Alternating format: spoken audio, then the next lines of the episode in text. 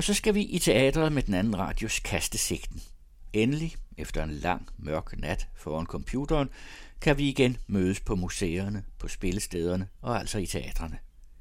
Der er lige nu et hav af premiere til oplevelser af en savnet fysisk karakter. Og alligevel starter vi foran skærmen. Hør her hvorfor. Velkommen tilbage til Kastesigten. I teatrene og til en småhektisk afslutning på et mærkværdigt teaterkalenderår. Det bliver der desværre ikke tid til at reflektere over i denne udsendelse, også selvom man jo ikke kan lade være med at stusse over, hvorfor vi ikke har brugt tiden siden marts sidste år netop til at reflektere lidt mere over, hvad vi vil gøre i forhold til de ganske alvorlige kriser, vi står midt i.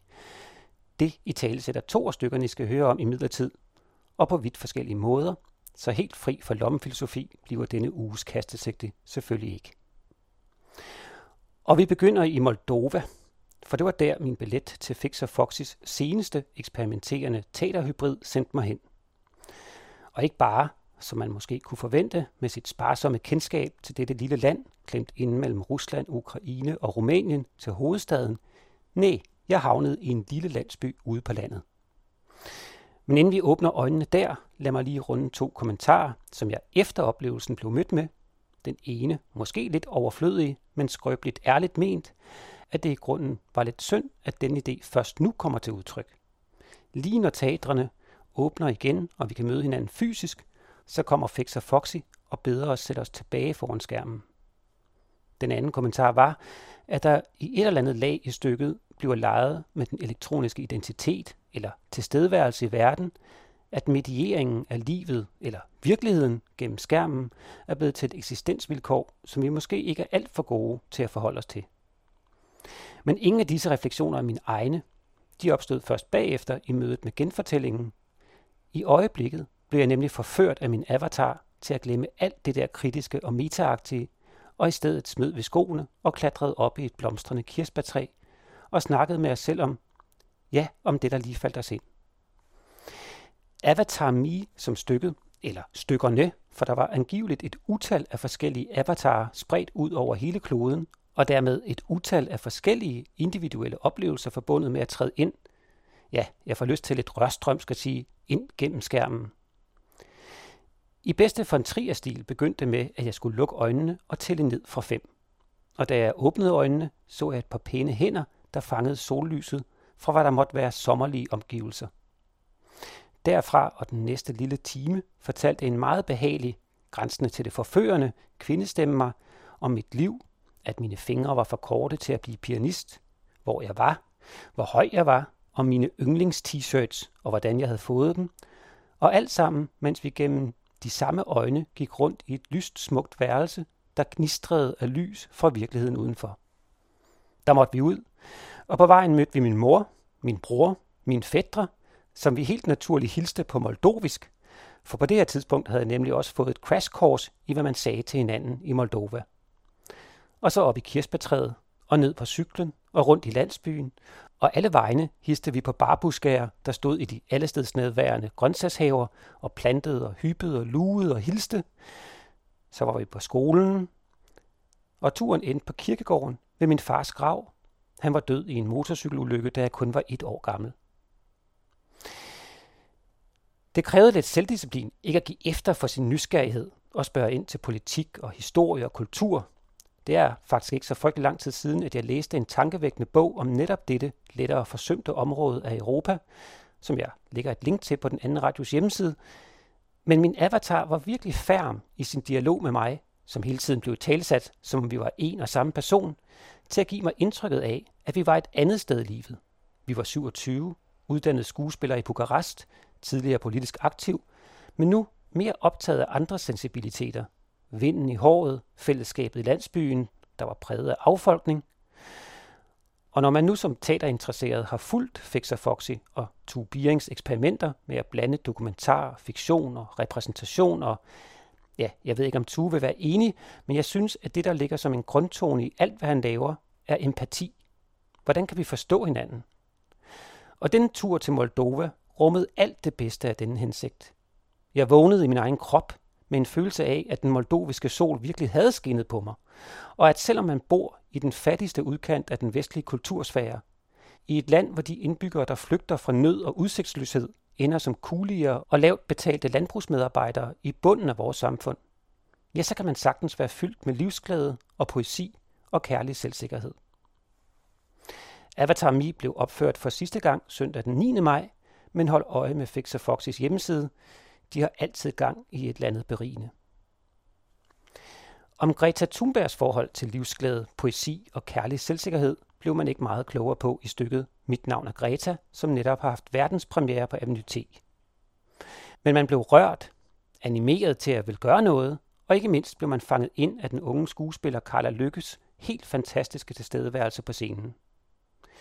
Og det med verdenspremieren skal angiveligt forstås sådan, at det er første gang, at en dramatiker og et teater har fået lov af Gretas familie til at bruge taler og udsagn, hun selv er afsender på, som et forlæg til et teaterstykke. I mailen, den anden radio modtog, stod der også, at anmelderne opfordredes til at tage et ungt menneske med ind til premieren, og at den nedre aldersgrænse var 14. Jeg spurgte imidlertid teateret, om det gik an at tage min 12-årige niece med, og det var helt fint. Om lidt skal I høre hendes anmeldelse, eller de tanker om stykket, hun gik hjem med, men lad mig først lige nævne, at hun, altså min næse, synes, at det var sejt, da jeg fortalte hende på vej til premieren, at teateret havde valgt ikke at trykke noget pressemateriale, fordi man i stykkets ånd ville spare på papirforbruget. Og at hun, min næse, var oprigtigt fortørnet, da vi så alligevel fik udleveret trygt presseinfo ved indgangen. Før jeg giver hende ordet, må jeg nok heller lige kort rise stykkets komposition op.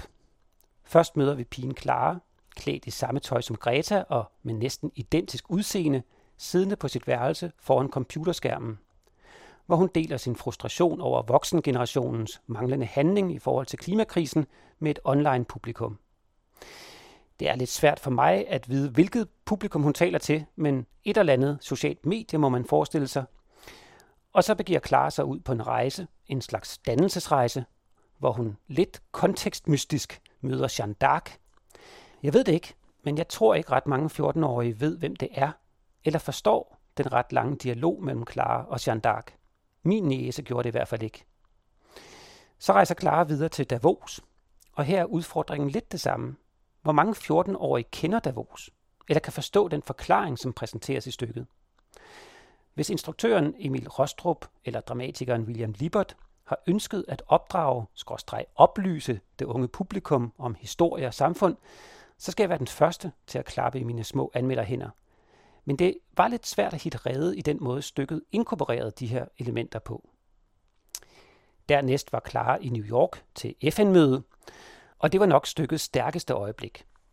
Og også her, at undertegnet pludselig lidt ufrivilligt begyndte at have vand i øjnene – her genopførte Clara Greta Thunbergs nu berømte tale, der er, ja, jeg ved ikke, hvad jeg skal sige, men det er måske det mest rigtige, der er sagt fra en talerstol i dette årtusind.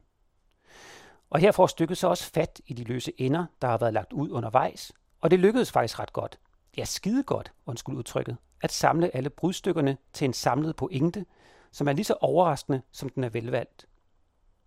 Men for at høre den, bliver jeg nødt til at løse billet til mit navn er Greta, hvis I da ikke gennem samtalen med min niece kan regne den ud. Her kommer hun. Hej. Hvad hedder du? Annika. Hvor bor du hen? Øh, Nørrebro i København. Sammen med? Min mor, far og lillebror. Vi var inde og se... Hvad Mit navn er Greta. Og ved du, hvem Greta er? Ja. Hun er en klimaaktivist. Hvorfra? For, øh, hvad nu, Sverige. Okay. Ved du, hvad det er, hun, hun står for eller vil? Ja, hun vil bekæmpe klimakrisen. Er klimaet noget, I snakker om derhjemme? Ja, nogle gange. Hvad snakker I om? Øh, for eksempel affaldssortering, og at man ikke skal købe for mange nye ting og sådan. Er det noget, som du tager op, eller er det noget, dine forældre begynder at snakke om? Øh, mest mine forældre. Snakker I om, hvad, hvad det er, der sker med klimaet? Eller går I det hen i skolen? Du går i tredje? Femte. Du går i femte. Ja. Snakker I om det hen i skolen? Ja, også lidt. Hvad snakker I om? For eksempel, øh, når folk kommer i skole med alle mulige dimser, at det måske ikke er så smart øh, bare at købe for at købe, og for eksempel, at Tia-butikken heller ikke er den smarteste butik, og så videre. Altså sådan en masse billige ting, Altså, alt er nærmest plastik. og plastik er dårligt. Ja. Og øh, dig og din mor, I havde set den der dokumentarfilm om... Ja. Ja, var den god? Ja, meget. Så du vidste mest øh, om, hvem hun var, og hvad hendes historie er. Ja, Var der noget nyt i teaterstykket? nej. Har du tænkt over det, efter vi har set det? Ja, Hvad har du tænkt? at det var et godt stykke, og sådan, at det er faktisk rigtigt, at sådan, det er jo ikke kun hende, der ligesom er den store. Der er jo også mange andre, man bare ikke hører så meget om. Hvis jeg forstår det rigtigt, så, så siger du, at, at stykket havde sådan lidt en pointe med, at der Ja, er rigtig mange klimaaktivister, og det er en stor bevægelse, ja, og man skal passe på med sådan at gøre Greta Thunberg til, til en held. ja, Men det er svært, ikke? Jo. Altså, fordi hun er lidt en held. ja, det er hun.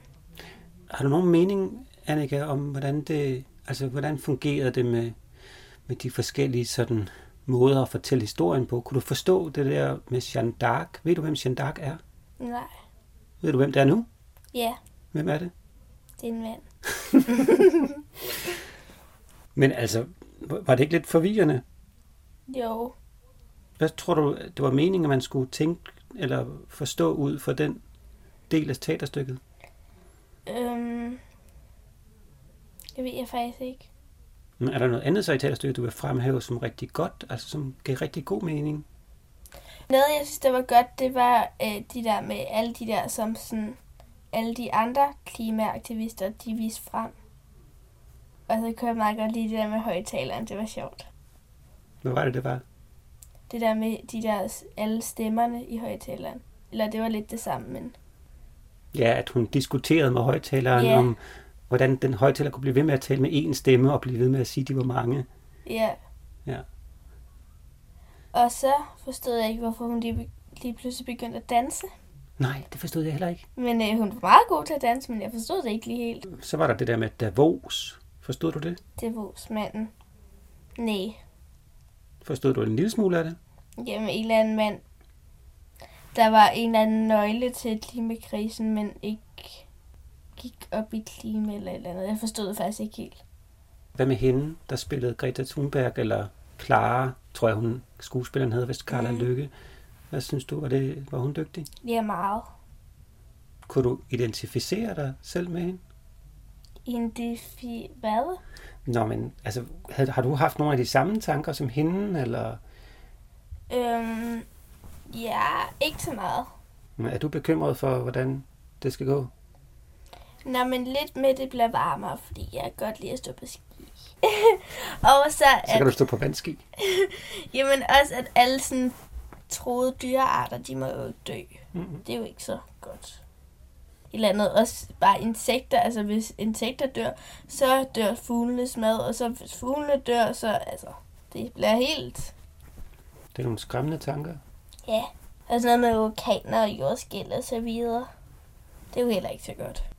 Jeg synes, at hendes skuespilleren sagde mange gange i stykket, at det var de voksnes skyld, at det var hendes forældres skyld. Det er både sådan de voksnes generations skyld, og så er det også sådan folk, der bare smider affald på jorden. Og, Og Davosmanden. Ja. Vil du, vil du anbefale det til dine venner? ja, Har du indtrykket af, om dine venner går i teateret? det tror jeg ikke, nogen kunne godt finde på det. Altså, jeg går selv til teater men, øh, med nogle af mine veninder, så de vil godt. Tror du, de skal lyve sig ind? Nej, det tror jeg faktisk ikke. Nej. Man kan godt komme ind og se stykket, selvom man kun er 12. Ja, bonusinfo, man kan godt være 12. Men nu er jeg jo den voksne, men jeg kan ikke lade være med at tænke, der var mange ting i stykket, der måske var lidt mere for voksne. Altså både det med Davosmanden Ja, og med Jeanne d'Arc. ja. Og måske også lidt med den måde, hun brugte internettet på. Jeg ved ikke, om du... Altså, bruger du internettet på samme måde som hende skuespilleren? Har du Instagram og Twitter og... Nej, ikke legit. Nej. Snapchat, men Jeg tænkte i hvert fald over det bagefter, at stykket havde jo meget sådan en internetdimension. Ikke? Hun starter med, hele stykket starter med, at hun sidder og snakker til sin computer. Og hele stykket slutter også med, at hun sidder og snakker til sin computer. mm, Tænkte du over det? øh, ja, lidt. Hvad tænkte du? At sådan, hele hendes liv nærmest sådan var online, eller sådan Hmm. digitalt. At bare man, fordi at man sådan er utilfreds med noget, eller sådan, så behøver sådan, man ikke gøre det online. Det gav ikke mening. Det gav ikke mening i stykket, eller det gav ikke mening for hende i stykket? Det gav ikke mening for mig, det jeg siger. Nå, det gav ikke mening for dig. Men jeg synes, du er, jeg synes, du er på sporet af noget. For jeg synes, der var en, en dimension i stykket, som jeg blev, var lidt usikker på. Måske fordi det ikke helt gav mening. At der var den der tvivl om, hvad hun ville med det der internet. Ikke? Altså, hun brugte meget tid på at sidde og snakke med sin skærm og skabe sig en slags Greta Thunberg-identitet. Hun lignede hende jo på en prik. Ja, Og så synes jeg, stykket vendte rundt og sagde, du skal ikke ligne Greta Thunberg, du skal være dig selv, du skal kæmpe for, at vi øh, behandler kloden bedre, sammen med alle de mange tusinder eller millioner af mennesker, der gør det. Og ikke tænke på, at en bestemt person eller en bestemt ansigt skal være den, man kæmper for eller under. ja, Og så sluttede hun alligevel med at sidde foran computerskærmen igen til allersidst, og sidde og fortælle computerskærmen om alt det, hun havde lært. Synes du, jeg gengiver det rigtigt? Ja. Hvad tænker du om det? det, det forstod jeg ikke lige helt, men sådan, Sådan var det bare. Ja. Havde du håbet, Greta, hun kom? ja, det er faktisk ret unfair. Hmm. Men havde, altså, der sidder sådan paparazzi-folk. Journalister hedder det måske, men det lyder lidt bedre med paparazzi-folk. Det synes jeg også. Jeg skal være ærlig, jeg havde også håbet, hun kom.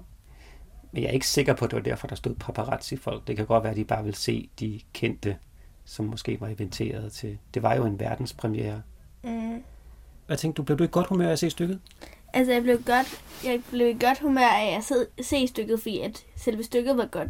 Men altså, man bliver ikke sådan godt humør af sådan selve klimakrisen og så videre. Så når man kom ud fra teateret, hvad var man så? Var man så i godt humør eller i dårlig humør? Lidt øh, blandet. Man var sådan lidt, det skal gøres noget ved. Hvad vil du gøre ved det?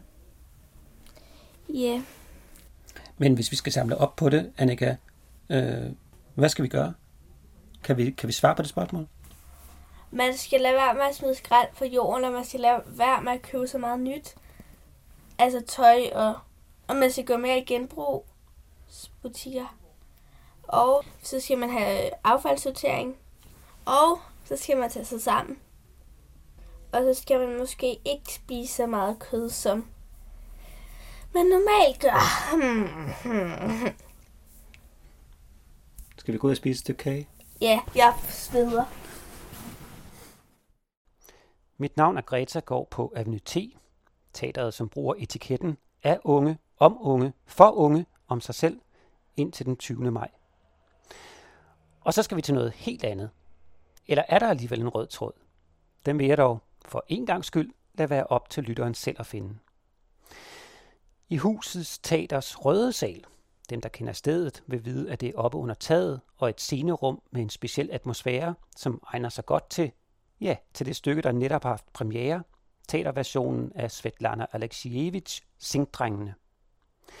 Forhåbentlig har lytteren allerede læst Alexievich, og ingen nærmere præsentation er nødvendig, så det forslår her at sige, at bogen handler om Sovjetunionens krig i Afghanistan 1979-89, og at titlen henviser til de forsejlede zinkkister, som ligene af de døde soldater blev bragt hjem i.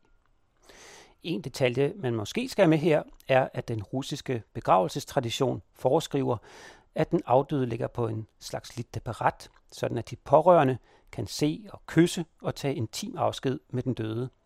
Noget, som de pårørende altså i den sammenhæng blev nægtet, fordi at den røde her svejsede ligene ind i disse sænkkister.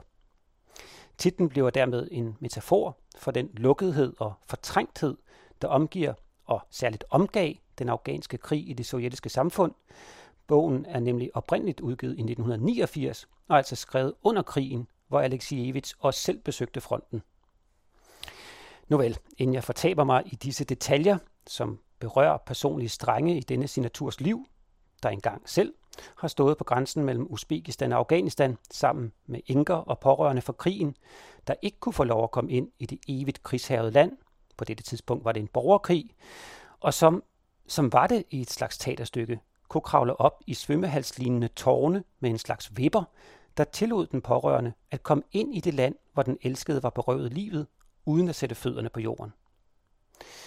Det var nogle hjerteskærende oplevelser, jeg tog med hjem derfra, og derfor, og fordi bogen er frisk i erindringen, var der allerede en række meget stærke billeder på min nethinde af de mennesker og situationer, som blev genspillet på huset. En omstændighed, der måske ikke var til gavn for oplevelsen. Men det jeg skulle sige var, at ja, jeg gik i pausen, da jeg var til premieren på Sinkdrengene. Jeg fik simpelthen en umulig hovedpine og måtte kapitulere. Ja, det kan jo ske, selv for en anmelder, og derfor burde jeg måske lade være med at anmelde stykket, men det falder mig svært, som I kan høre. Og så er stykket tre timer langt, så jeg har jo immer væk halvanden time at tale ud fra, og det vil jeg nu tillade mig at gøre. Sinkdrengene er et gæstespil. Det er teateret Akut 360, som har lavet det. Dem, eller nogle af dem, stod også bag forrige sæsons Vort Mismods Vinter om Hitlers sidste timer i bunkeren, og som vi var meget begejstrede for her på Kastesigten. Og selvom det er et gæstespil, så kan man næsten ikke forestille sig et skuespil, der er mere husetsk. Det har den der skuespillet i centrum, den der særlige tyngdekraft imellem ord, indhold og den fysiske Dasein i teaterrummet, som husets teater er en garant for, og som fortjent giver teatret en trofast skare af stampublikummer, hvor til kastesigten har hørt i mange år. Nu vel, det særlige ved Sinkdrengene, og i og for sig også andre teaterversioner af Alexievits bøger, er, hvordan man omgås det russiske islet. Mange litterater, og også både teaterdirektøren Jens Albinus og instruktøren Andreas Dave i kataloget til stykket, hæfter sig ved det almenmenneskelige i Alexievits skildringer af krig og kærlighed. Men der må jeg indrømme, at jeg ser hendes fænomenale litteratur lidt anderledes. Jeg er med på, at teksterne skildrer nogle universelle følelser, men det gøres på en meget særlig russisk måde. En måde, vi genkender fra Dostojevski og Tolstoj, som også begge er citeret i bogen, men som i sit væsen er noget helt andet end den europæiske sensibilitet. Man kan selvfølgelig helt legitimt vælge at se bort fra den dimension, men det synes jeg ikke David gør, selvom hans ord i kataloget måske formulerer det sådan. Han, kostymedesigneren Hanne Mørup og holdet har netop valgt, at det er fire russere og ikke fire mennesker, der står på scenen. Og det vil jeg gerne rose dem for. Det låner noget autenticitet til stykket, fordi at ligesom man ikke kan oversætte et landskab til et andet, er der noget i ansigterne, der er intimt forbundet til det sovjetiske, den sovjetiske sjæl, om man vil. Og det lykkedes at frembringe denne stemning, en stemning, der også er snævert forbundet med noget trøstesløst, noget ørkesløst, som mange af soldaterne flygtede fra, når de meldte sig frivilligt til krigen i Afghanistan. Det, det sidstnævnte aspekt fremgik nu ikke så tydeligt af monologerne inden pausen. Måske kom det bedre med i den anden halvdel, det ved jeg som sagt ikke. Men de fire skuespillere, Marina Boras, Charlotte Munk, Brian Julemand og Jesper Hyllegård, formår på mange andre måder at kropsliggøre denne sovjetiske stemning af udsigtsløshed. Teksterne er kun skånsomt redigeret, selv hvis man har bogen præsent, så er der kun ganske få steder, at man opdager, at forskellige beretninger er smeltet sammen til en historie, og på den måde er stykket meget tro mod sit forlæg. Det sidste, jeg vil bemærke omkring Sinkdrengene, har mere karakter af et spørgsmål, som de kære lytter, så frem de kommer ind og ser stykket, måske kan besvare for dem selv. Det drejer sig om musikken, der vist nok er komponeret særligt til stykket. Nina Julia Bang står i hvert fald krediteret for det arbejde – og jeg er oprigtigt i tvivl om dens karakter.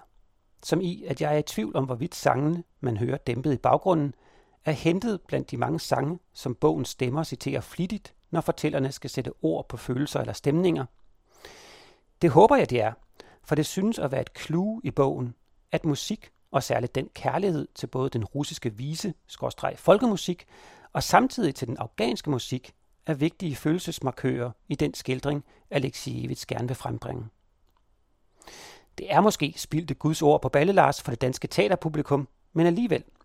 Jeg kunne ikke lokalisere musikken i huset den aften, og det ville have givet bedre mening for mig, hvis det havde været Vysotsky eller hans afghanske fætter, eller en af de mange andre nævnte sangskrivere i bogen.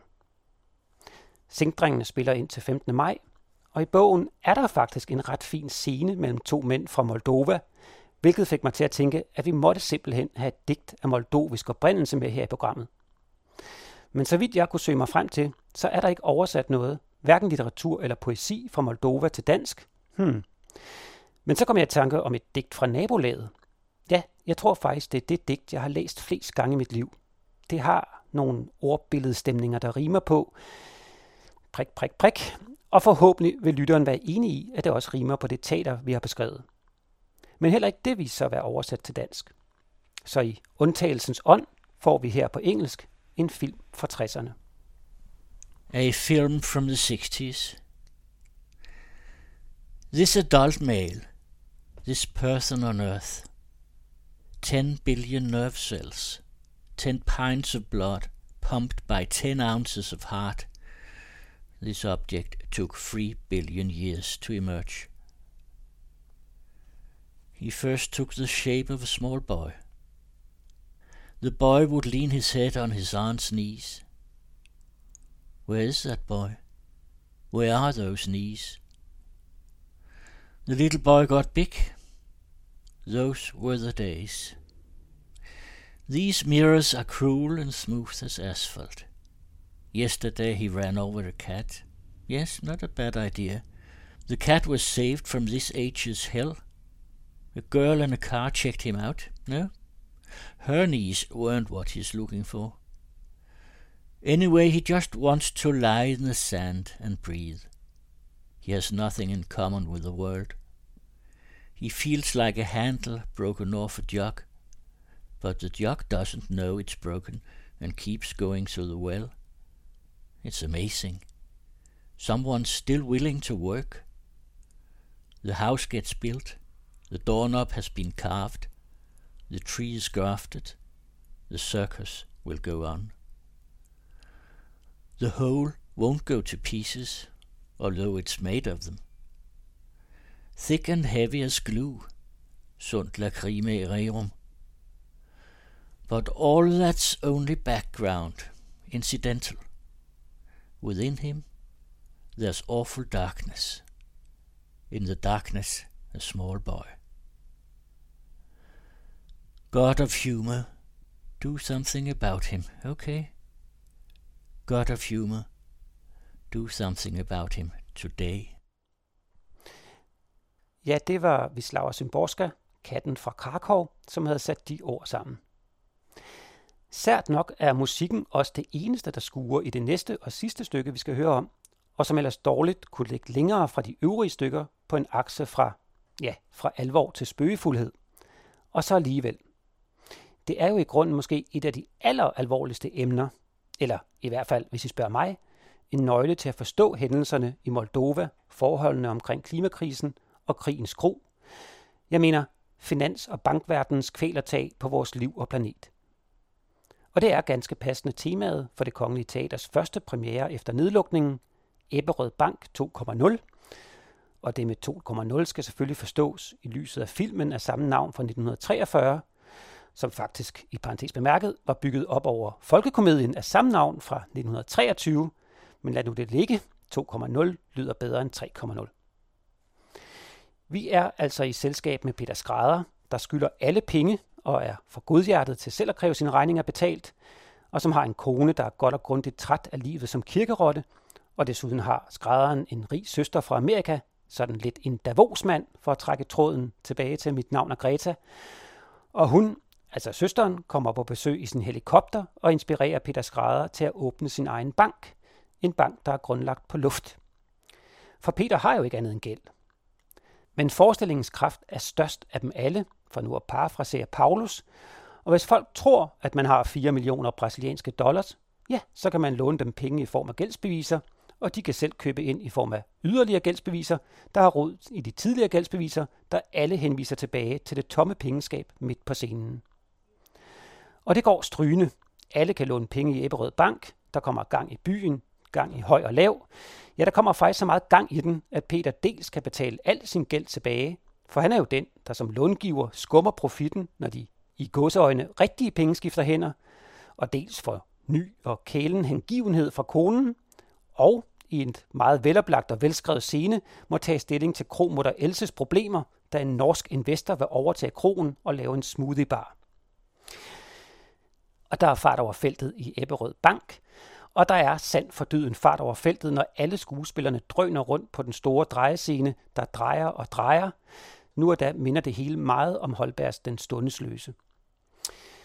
Undervejs bliver vi trakteret til en masse komik, en masse fremragende skuespil og en masse indirekte og indimellem direkte belæringer om penge- og bankvæsenets besynderligheder.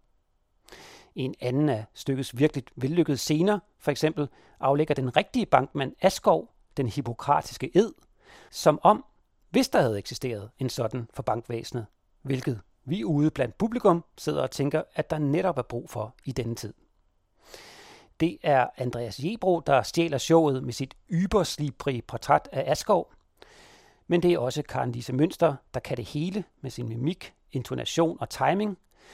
Og det er også fremragende komiske præstationer hele vejen rundt i ensemblet. Stine Skrøder Jensen som byens eneste noget pjevsede kunstner, Lisbeth Poulsen ikke mindst. Og scenografien af Germund Andresen er passende skæv og skør. Ja, det eneste, der skuer en smule i mine ører, ud over de lidt malplacerede, men dog prisværdige forsøg på at forklare alvoren bag komikken, er som nævnt de mange musikindslag. Det er sange, de fleste af os kender om penge. Ja, man kunne måske lidt kægt kalde det en slags valutaens højskolesangbog. Og skaber naturligvis en, om at så at sige, skør, gakket melodi i stykket, og er indimellem også meget på hitsomt spillet ind i stykkets overordnede koreografi. Der er lidt af den der vellykkede integration, som jeg også synes, Mutter Courage gjorde meget virtuost i efteråret. Men der er også en vis forceret pausevirkning i musikindslagene, og jeg er ikke helt sikker på, om så mange af dem er nødvendige. Hvis man havde skåret ja, halvdelen væk, havde det ikke gjort mig noget. Men det er i sidste ende Heiner Christensens valg, instruktøren, der vil åbne vores hoveder med latter og putte noget derind, som han er citeret for at citere der jo få for i kataloget. I øvrigt opnåede stykket sit højeste latterbrøl og klapsalver midtvejs, da et replikskifte førte til, at en af karaktererne spurgte, har vi en kulturminister? Ja, sådan fik Christensen og hans folk i Ebberød flettet fine, helt aktuelle satiriske perspektiver ind i den i grunden grav alvorlige tematik. Hvorfor har vi givet bankerne nøglen til fremtiden? Lige præcis det får man ikke svar på på det kongelige, men man får smæk for skillingen, og selvom jeg ikke er den store komediedyrker, så var der rigeligt med billige grin og dyre råd og Lumumba i det varme sand, som jeg gætter på, at afslutningsscenen kægt refererer til. Ja, gå selv i Ebberød Bank og opret en konto. Det kan godt betale sig. Det var 2021's fire første premiere, men der er mange flere i svøb. Inden disse ord har været bragt i radioen, har min kollega Ingeborg været inde og se Jeg er jo lige her, ligeledes på det kongelige, med Anne Linnets sang i centrum. Den får vi en anmeldelse af 1. juni, hvor I også kan glæde jer til at høre om Galatea 3000 på Mongo Park, det glæder jeg mig i hvert fald til at se. Og så er der også jeg står i kviksand og brøler som en hjort på Teater Sort Hvid med premiere den 17. maj, og samtidig kan man på Betty Nansen få chancen for at se Line Knudsons livstidsgæsterne, der får en kort repremiere. På Teater Grob er der premiere på Insideren den 27. maj, og samme dag så begynder årets store københavnske teaterfestival, CPH Stage, altså fra den 27. maj til den 5. juni i hørte den anden radios teatermedarbejder Rasmus Blæde Larsen, og det var Carsten Farov, der læste Visvava Stimborskas digt A Film from the 60s, og vi linker til de nævnte stykker på radioens hjemmeside.